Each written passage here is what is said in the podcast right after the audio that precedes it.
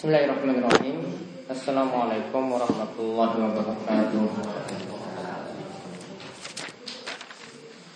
Alhamdulillahirrabbilalamin Hamdan katsiran tayyiban mubarakan fi kam yuhibbu rabbuna yardah Wa asyhadu an la ilaha illallah wahdahu la syarika lah wa asyhadu anna Muhammadan abduhu wa rasuluh Allahumma salli ala nabiyyina wa sayyidina Muhammad وعلى آله ومن تبعهم بإحسان إلى يوم الدين اللهم انفعنا بما علمتنا وعلمنا ما ينفعنا وزدنا علما اللهم أصلح لنا ديننا الذي هو عصمة أمرنا وأصلح دنياي التي فيها معاشنا وأصلح آخرتنا التي فيها معادنا واجعل الحياة زيادة لنا في كل خير واجعل الموت راحة لنا من كل شر Alhamdulillah para jamaah, bapak-bapak, ibu-ibu yang semoga seluruh dirahmati dan diberkahi oleh Allah Subhanahu wa taala.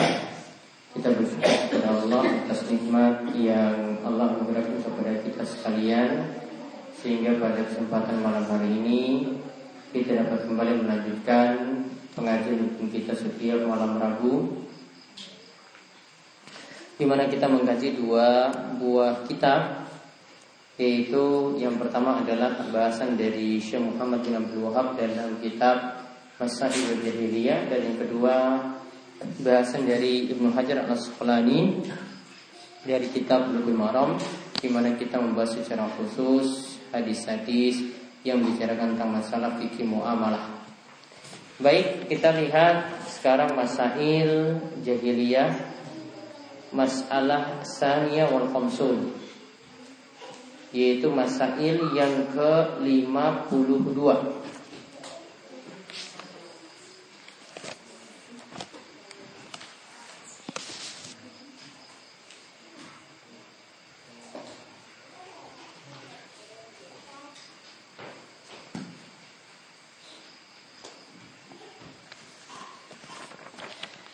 yaitu nafyuhumul hikmah an af'alillah.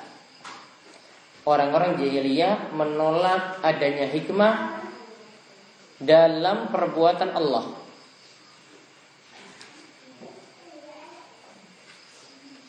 Jadi setiap perbuatan Allah mereka tolak ada hikmah di dalamnya.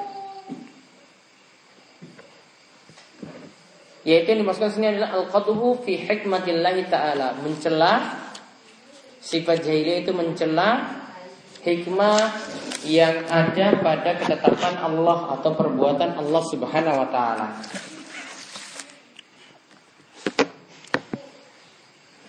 Syekh Muhammad uh, Syekh Saleh bin Fauzan bin Abdullah Al-Fauzan menyatakan Allah menyifati dirinya dengan hikmah dan Allah punya nama Al-Hakim. Dan pengertian hikmah itu adalah wad'u syai'i fi mawdi'ihi yaitu menempatkan sesuatu pada tempatnya. Ya, menempatkan sesuatu pada tempatnya. Lawan dari hikmah ini zalim. Karena zalim itu berarti menempatkan sesuatu bukan pada tempatnya. Yaitu yang dimaksudkan dengan Al-Hakim berarti ya, Al-Hakim kalau kita mendengar nama Allah itu Al-Hakim berarti alladzi yad'ul asya fi mawadhi'iha allaiqa biha yaitu menempatkan sesuatu pada tempat yang layak. Ya, menempatkan sesuatu pada tempat yang layak. Ini namanya Al-Hakim. Maka berarti kalau Allah punya sifat Al-Hakim, ya ini penjelasan sedikit tentang ini. Berarti Allah tahu mana orang yang pantas kaya. Maka diberikan kekayaan untuknya. Dan Allah tahu juga mana orang yang pantas miskin. Allah menyulitkan harta untuknya. Ini bagian dari sifat Al-Hakim bagi Allah Subhanahu wa taala. Sifat al-hakim seperti itu yaitu menempatkan sesuatu sesuai tempat yang layak. Jadi dari sini kalau kita pahami Allah punya sifat Al-Hakim, nama Al-Hakim dan sifatnya membawa hikmah. Berarti kita tidak boleh protes dengan ketentuan dan takdir Allah Subhanahu wa taala. Berarti dengan semakin merenung hal ini, kita tidak pernah protes ketentuan Allah yang ada pada orang lain. Kita tidak dapat harta tersebut, kita tidak dapat motor tersebut, kita tidak dapat mobil tersebut. Kita tidak bisa protes karena Allah punya sifat apa tadi? Al-Hakim. Allah menyifati dirinya seperti itu. Sedangkan kita juga bisa mengatakan Al-Hakim itu Zul Hikmah Al-Baligah memiliki sifat hikmah yang sempurna. Zul hikmah al-baligha. Al-Hakim itu berarti memiliki sifat hikmah yang sempurna. Artinya dia menempatkan Allah itu menempatkan sesuatu benar-benar pada tempatnya. Ada yang dapat petunjuknya, memang orang tersebut pantas dapat petunjuk. Ada orang yang terus sesat, mabuk-mabukan, terus main judi, terus main perempuan. Allah tahu bahwasanya dia memang pantas mendapatkan seperti itu karena dia termasuk orang yang tidak mau mencari hidayah.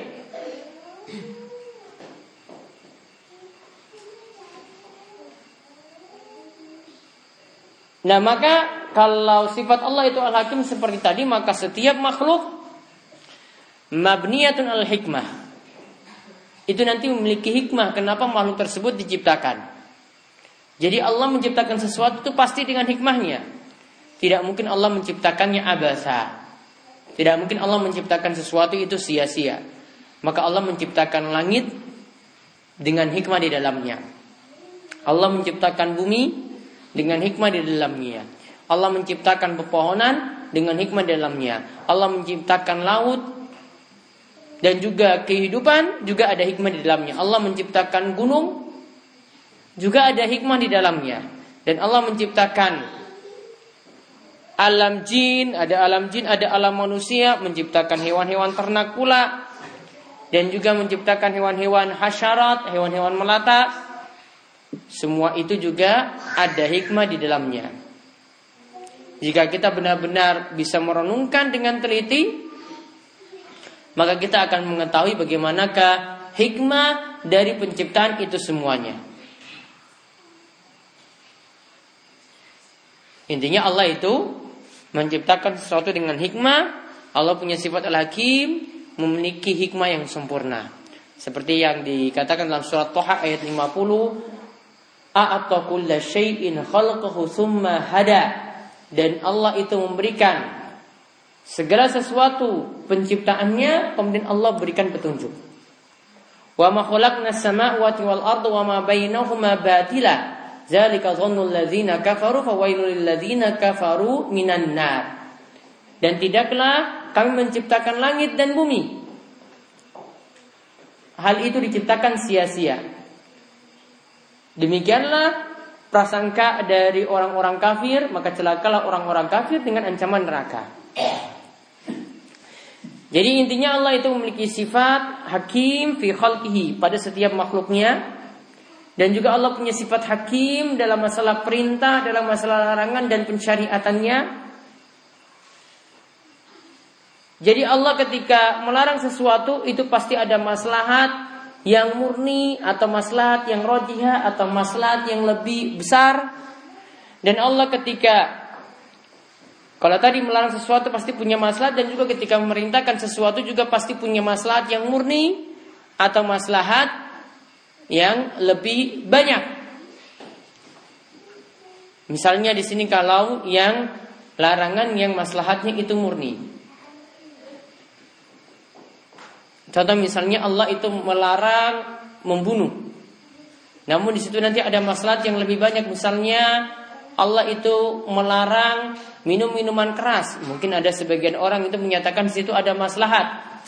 Bisa memanaskan tubuh kalau lagi dingin ya bisa ya hilangkan stres minum minuman keras seperti itu namun apa maslahat yang kalau kita ini tinggalkan minuman keras seperti ini masalahnya lebih besar atau mudorotnya nanti lebih ringan.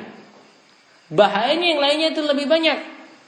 Makanya ini dilarang. Ya. Jadi bukan hanya kita tidak bisa mengatakan bahwasanya ya, tidak ada masalah sama sekali ya mungkin ada masalah seperti tadi. Namun ya maslahatnya itu sedikit, kerugiannya itu lebih besar dari minum minuman keras seperti itu. Kemudian di antara hikmah bentuk hikmah, ya ini bentuk hikmah yang bisa kita rinci, berarti bentuk hikmah di sini yang bisa kita rinci hikmah yang Allah Subhanahu wa taala berikan dalam penciptaan. Ya, hikmah yang Allah berikan dalam penciptaan tadi yang pertama Allah melarang itu pasti punya hikmah. Kemudian Allah memerintah juga pasti punya hikmah.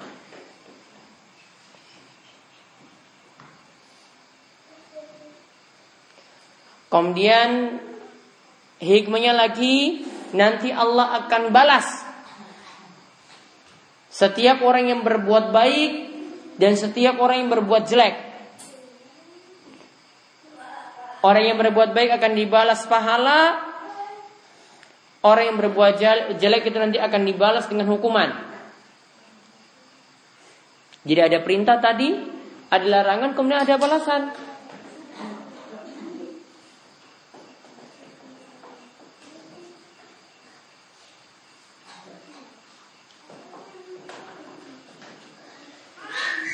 Jadi kalau ada balasan wala yatrukun nas biduni jaza kullu ya'malu summa la yujazi. Maka tidak mungkin Allah membiarkan kita ketika hidup di dunia ini tidak punya balasan apa-apa, tidak akan dibalas. Setiap yang beramal itu tidak mungkin dibiarkan begitu saja, pasti ada balasannya. Tidak mungkin dibiarkan apa yang dia lakukan.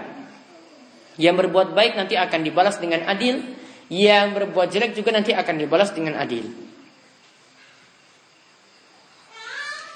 Jadi kalau ada yang punya keyakinan bahwasanya Allah menciptakan ini adalah sia-sia belaka, maka ini terbantahkan dengan firman Allah Subhanahu wa taala misalnya dalam surat Al-Mu'minun ayat ke-115, "Afa hasibtum annama khalaqnakum abasa wa annakum ilaina la turja'un?" Apakah mungkin Apakah kalian itu menyangka bahwasanya kami menciptakan kalian itu abasa sia-sia dan kalian nanti tidak akan dikembalikan nanti pada hari kiamat? Dan juga dalam firman Allah misalnya dalam surat Al-Qiyamah ayat ke-36 ayasabul insanu ayyutraka sudah Apakah manusia itu dibiarkan? Apakah manusia itu menyangka dia akan dibiarkan begitu saja? Kata Imam Syafi'i, la yu'mar wa la yunha wa la yujaza. Apakah dia diciptakan kemudian tidak diperintah, kemudian tidak dilarang, kemudian juga tidak dibalas? Jawabannya tentu saja ada perintah. Tentu saja ada larangan ketika dia dicipta. Tentu saja setiap yang berbuat nanti akan dapat balasan. Jadi hikmah penciptaan kita itu adalah kita nanti akan diperintah, kemudian kita akan dilarang, kemudian semuanya itu akan mendapatkan balasan. Perkataan tadi la yu'mar wa la yunha wa la yujaza ini adalah perkataan dari Imam Syafi'i.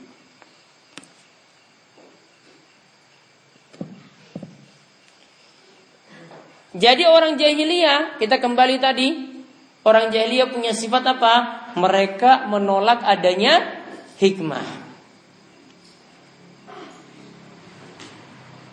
Jadi ketika kita dicipta Ya tidak boleh ya, artinya di situ tidak ada hikmah sama sekali, cuma dicipta begitu saja. Dan di sini dikatakan oleh Syekh Saleh Al Fauzan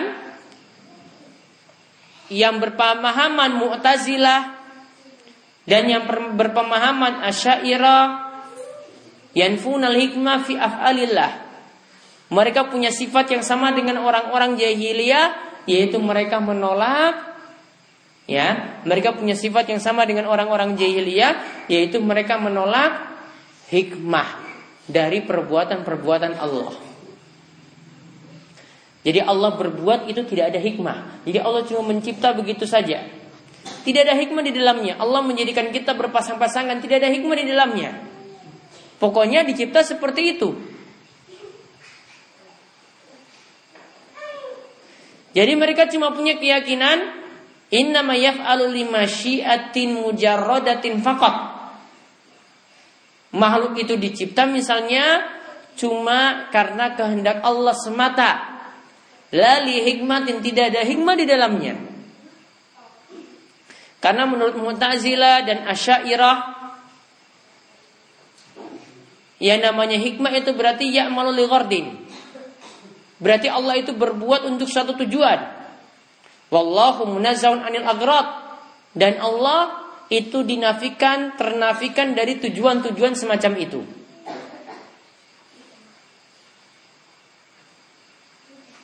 Jadi mereka menolak seperti ini. Maka dibantah oleh Syekh Shalih Fauzan beliau mengatakan bahwasanya Allah tetap menetapkan sesuatu atau berbuat melakukan suatu perbuatan itu tetap dengan hikmah di dalamnya. Kemudian jika ada yang mengatakan pula ya juzu ayyadkhulallahu kafirul jannah wa ayyadkhulal mu'min at-taqi an-nar lian hajarajiun ilaihi fala hikmatal ilal. Akibat dari mereka menyatakan bahwasanya kita diciptakan itu tidak ada hikmah. Di sini lihat pernyataan dari orang-orang yang punya pemahaman semacam itu yang menolak hikmah, mereka menyatakan bahwasanya Allah itu mungkin saja memasukkan orang kafir ke dalam surga. Dan mungkin saja Allah itu memasukkan orang mukmin ke dalam neraka. Karena di sini tidak perlu kita katakan ada hikmah di dalamnya. Ini berarti mereka ya kalau menyatakan seperti ini ini berarti kan menyatakan Allah melakukan perbuatan-perbuatan yang jelek. Ya. Karena Allah nanti memasukkan orang kafir ke dalam surga. Ini kan berarti sudah tidak pantas. Allah sudah tidak adil. Kemudian Allah mungkin saja memasukkan orang beriman dalam neraka. Ini juga sudah tidak adil. Allah itu tidak berbuat tidak adil. Jadi mereka punya angan-angan dalam pikiran mereka seperti itu.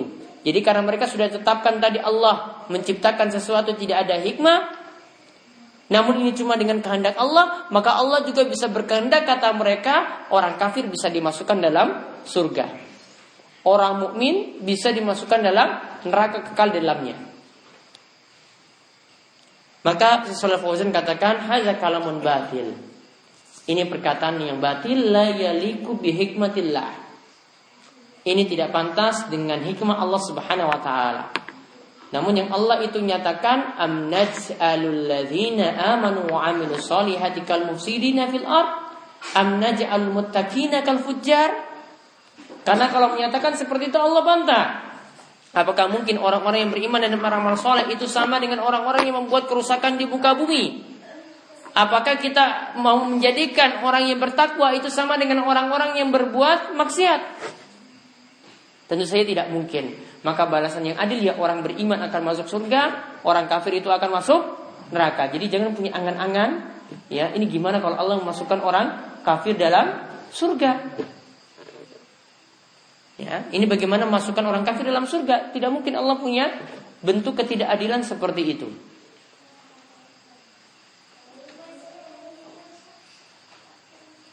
Jadi kata Syekh Saleh Fauzan beliau simpulkan Orang yang menyatakan seperti ini berarti telah bersikap jelek kepada Allah. Inilah mazhabnya ahlu zahiliyah dan orang-orang yang menolak hikmah bagi Allah yaitu dari kalangan asyairah dan juga golongan yang semisalnya. Nas'alullah al-afiyah. Kita mohon kepada Allah Subhanahu wa taala keselamatan dari pemahaman yang menyimpang seperti itu. Jadi intinya Segala sesuatu itu diciptakan dengan hikmah.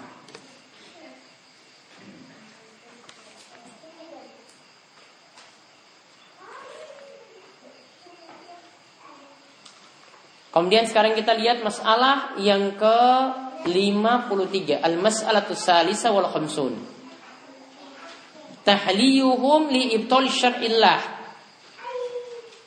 Orang jahiliyah itu membuat trik supaya bisa membatalkan syariat Allah. Orang jahiliyah itu membuat trik artinya akal-akalan supaya bisa membatalkan hukum Allah. Kalau zaman ini kita lihat cuma pakai main-main istilah ya untuk mengelabui yang haram. Contoh misalnya ada yang melakukan simpan pinjam kemudian sudah buat perjanjian di awal nanti tolong di akhir ada uang jasa Gimana Pak Supir uang jasa boleh nggak? Uang jasa. Jadi pinjam uang satu juta. Disuruh terakhir uang jasa nanti sepuluh ribu ya. Tidak boleh. Tidak boleh. Kira-kira itu trik atau tidak pakai nama uang jasa? Trik. Nah trik juga. Sifat jahiliyah dipakai. Biaya administrasi ditetapkan 50 ribu uang jasa mungkin ya terserah minimal 10 ribu namun kalau administrasi wis ditetapke 50 ribu kira-kira trik atau enggak itu trik. Akal-akalan kan? Akal-akalan. Tetap sama kan? Ada kalau terang-terangan sudah pak ini saya kenakan riba. Ya 10 ribu. Itu kan jelas. Ya kan? Coba kalau kooperasi simpan pinjam misalnya. Ya kan? Kalau bilang kan terakhir jujur aja kan? Langsung jujur. Pak ini nanti ada sisa bagi riba kita bagi bareng-bareng ya nanti bagi SBR ya ya sisa bagi riba ya nggak usah dibilang-bilang SHU sisa hasil usaha usaha apa emangnya usaha ini jualan sesuatu di situ nggak ada jualan-jualan yang ada apa simpan pinjam. Trik lagi kan? Trik sama dengan orang jahiliyah. Jadi orang jahiliyah itu punya trik semacam itu. Bagaimana orang jahiliyah ini punya trik semacam tadi? I'malul hiyal az-zahir wal batina fi daf'i ma ja'at bihi rasul. Orang jahiliyah itu punya sifat mereka itu melakukan trik-trik yang nampak maupun yang tersembunyi Ya, mereka punya melakukan trik yang nampak ataupun yang tersembunyi. Fidafi majad bi rasul supaya bisa menolak ajaran para rasul. Kau kauli ta'ala anhum sebagaimana yang Allah katakan tentang mereka wa makaru wa makar Allah. Mereka membuat makar dan Allah membalas lagi makar mereka. Mereka membuat tipu daya makar maka Allah membalas lagi tipu daya mereka. Wa qala ta'ifatun min ahli kitab aminu billadzi unzila alladzina amanu wajhan nahar wakfuru akhirahu. Di sini dikatakan dan sebagian dari ahli kitab mereka itu berkata bahwasanya mereka itu beriman dengan apa yang Allah turunkan dan mereka beriman wajhan nahar, yaitu mereka beriman di awal siang. Namun sayangnya mereka kafir nanti di akhirnya, di akhir siang mereka itu kafir. Jadi mereka cuma melakukan trik saja untuk beriman, namun ujung-ujungnya mereka juga kufur. Jadi tadi disebutkan sifat jahiliyah itu melakukan trik-trik untuk membatalkan syariat Allah. Yang dimaksudkan dengan sifat jahiliyah di sini adalah dari ahli kitab dan juga dari ummiyin, orang yang tidak memiliki kitab. Mereka biasanya melakukan trik-trik untuk mengelapui hukum Allah supaya yang haram tadi jadi boleh. Ya, supaya yang dilarang itu jadi boleh. Yaitu litakhallus minhu wa infazu kufrihim wa dhalalihim yaitu mereka ingin lepas dari dianggap kafir dan juga dianggap sesat. Ketika itu mereka tidak bisa musyawarah, tidak bisa terang-terangan. Maka mereka melakukan trik-trik yang tersembunyi khafiyah seperti itu. Dan yang namanya makar yang dimasukkan dalam ayat tadi di sini adalah isalul makru bitoriqatin mukhafiyatin. Maka di sini maksudnya adalah isalul makru yaitu menyakiti orang lain dengan cara yang tersembunyi. Membuat trik atau tipu daya tadi itu adalah maksudnya menyakiti orang lain dengan jalan yang dengan cara yang tersembunyi. Contohnya di sini kata Syekh Shalal Fauzan, contoh yang dilakukan oleh orang Yahudi. Mereka sebenarnya ingin membunuh Nabi Isa alaihissalam secara langsung. Orang Yahudi itu ingin membunuh Nabi Isa alaihissalam secara langsung. Karena kebiasaan orang Yahudi, mereka membunuh para nabi. Berarti teroris yang nomor satu di dunia itu orang Yahudi. Ya, ini bukan membunuh manusia biasa loh. Ini membunuh para para nabi. Berarti teroris yang muncul pertama kali itu dari orang Yahudi. Ya. Jadi ada teroris dari kalangan ya Yahudi. Bahkan mereka yang nomor pertama di sini. Jadi kalau mau mengungkap terlebih dahulu teroris yang muncul di muka bumi, teroris yang dilakukan oleh orang-orang Yahudi. Dan kesimpulannya teroris itu bukan istilah untuk orang muslim saja yang menakut-nakuti atau meneror orang lain. Namun ada orang Yahudi yang juga teroris, ada orang Hindu yang juga teroris, ya karena ada orang Hindu juga yang melakukan pemboman, orang Buddha juga ada yang teroris karena ada orang Buddha juga yang melakukan pemboman, Kristen juga ada yang teroris, ya bahkan orang-orang seperti ini yang ya ahli kitab di sini yang lebih banyak Hitler itu sampai membunuh 60 juta orang. Ya. Yang lainnya lagi dari kalangan eh, Kristen, mereka juga membunuh sampai ratusan juta orang. Kalau Saddam Hussein berapa? Hmm? Pak Selamat? Cuma 100 ribu orang yang dia bunuh. Ya, cuma 100 orang yang dia bunuh. Kalau Pak Harto bunuh orang nggak? Mau bunuh orang juga. Berapa? Oh banyak. Kata Zakir Naik dia bilang Pak Harto bunuh 500 ribu orang. Ya, dia bilang. Ya. Berarti masih kalah kan? Dibandingkan dengan Saddam Hussein dengan Harto Pak Harto, dibandingkan dengan Hitler, Hitler sampai 60 juta orang. Berarti yang, yang paling teroris mana? ya non muslim. Namun yang biasanya dianggap sebagai teroris itu orang-orang Islam. Padahal di sini lihat di sini yang membunuh para nabi dahulu ini orang-orang Yahudi. Ya, jadi yang teroris paling besar ini yang harus digugat ini orang-orang Yahudi ini.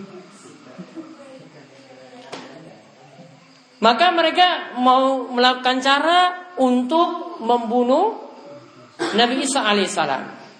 Fazab ila malakin kafir. Mereka ketika itu mengadu kepada pemimpin kafir. Raja yang kafir. Faqul lahu inna hadha rajul sayughayyiru hukmuka sayughayyiru sayughayyiru hukmaka in taraktahu. Ini orang-orang Yahudi memberikan isu kepada raja tersebut. Ini kalau engkau membiarkan Nabi Isa, maka dia akan merubah hukum yang ada padamu jika Nabi Isa engkau biarkan hidup begitu saja. Maka akhirnya raja ini mengutus orang-orang untuk membunuh Nabi Isa alaihissalam. Wadakhalu alaihi dan bertemu akhirnya mereka dengan Nabi Isa fi makani yuriduna qatlahu. Ketika itu mereka ingin membunuh Nabi Isa, walakin Allah jalla wa ala makara li nabiyihi. Namun ketika itu Allah membuat makar tipu daya untuk menyelamatkan nabinya.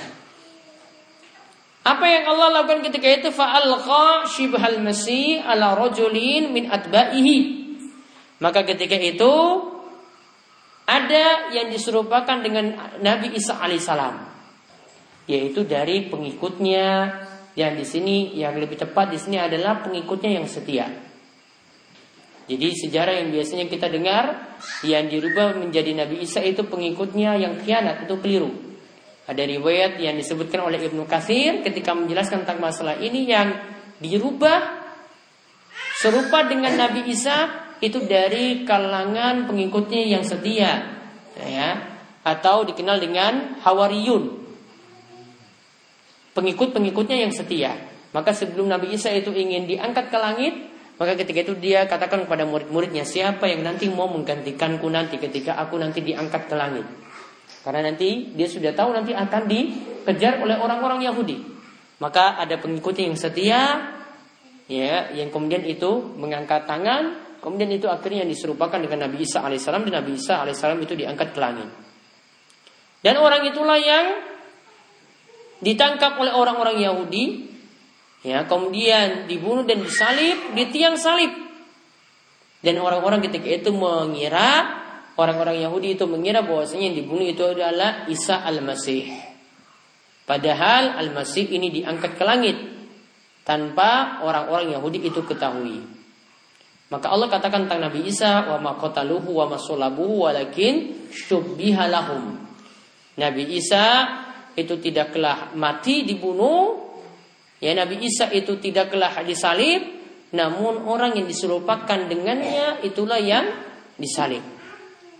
Maka mereka membuat makar ingin membuat trik kan supaya Nabi Isa itu mati. Orang-orang Yahudi itu membuat trik supaya Nabi Isa mati. Mereka membuat trik lewat raja. Mereka isukan pada raja supaya membunuh Nabi Isa. Akhirnya orang-orang Yahudi di sini tipu dayanya itu kalah. Allah membuat makar lagi. Ya, yang sebenarnya mati itu adalah bukan Nabi Isa alaihissalam, namun yang diserupakan dengan Nabi Isa.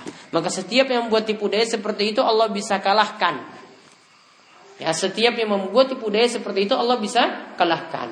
Karena di sini Allah katakan wa makaru wa, wa makarallah. Mereka membuat makar dan Allah membalas lagi makar mereka.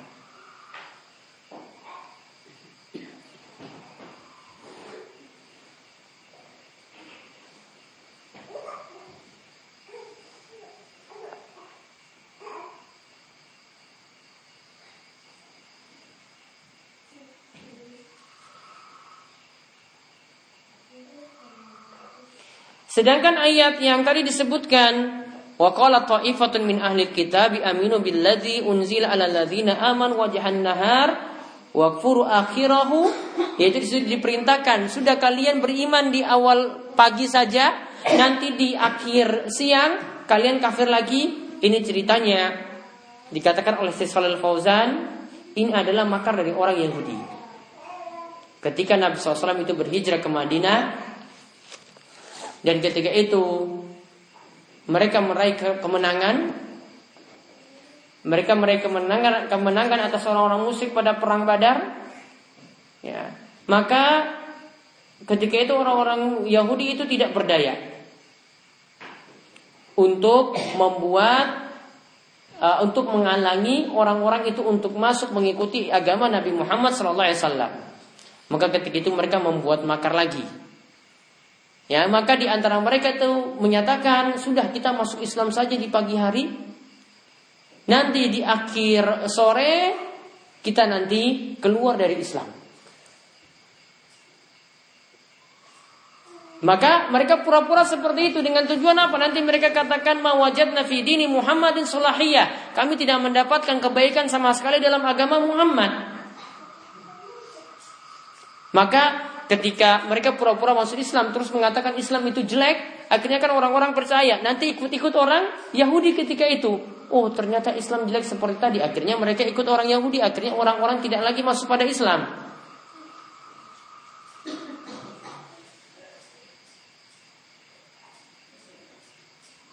Karena nanti kalau mereka pura-pura masuk Islam tadi kemudian katakan Islam itu jelek, maka nanti ada yang bisa menyatakan bahwasanya ini mereka keluar dari Islam karena agama Islam itu agama yang jelek.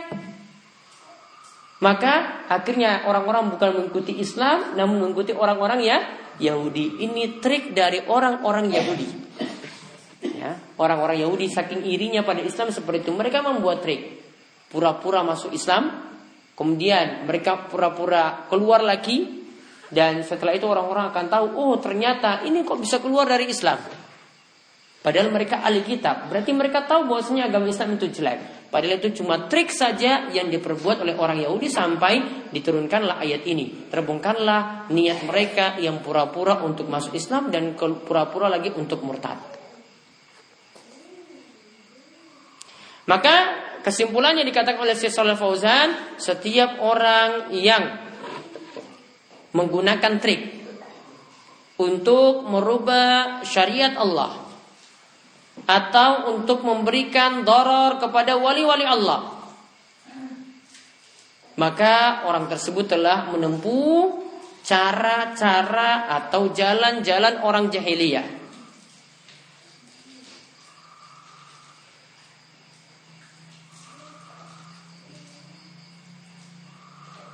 Begitu pula kalau sampai alusunnah atau orang yang bertauhid ini melakukan cara seperti itu, ingin mencapai tujuan-tujuan dunia dengan melakukan trik-trik semacam tadi, berarti mereka telah menempuh juga jalan-jalan orang jahiliyah.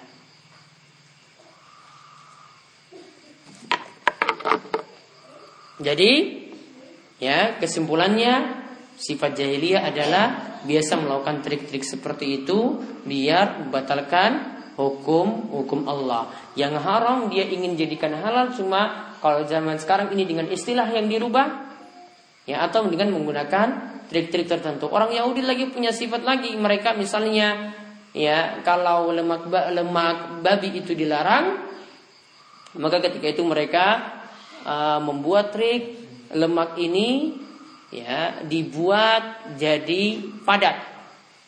Ya, nanti baru mereka cairkan karena nanti mereka bisa beralasan kan yang dilarang itu cairnya. Kita buat jadi padat nanti biar dicairkan di lain waktu. Ya, tujuannya cuma ingin membuat trik saja. Padahal ya itu adalah trik ya lemak bangkai tadi ini adalah trik supaya mereka tetap bisa menggunakannya. Inilah sifat orang Yahudi atau ahli jahiliyah yang tidak boleh kita tiru. Demikian untuk masail jahiliyah ya. Wassalamualaikum warahmatullahi wabarakatuh.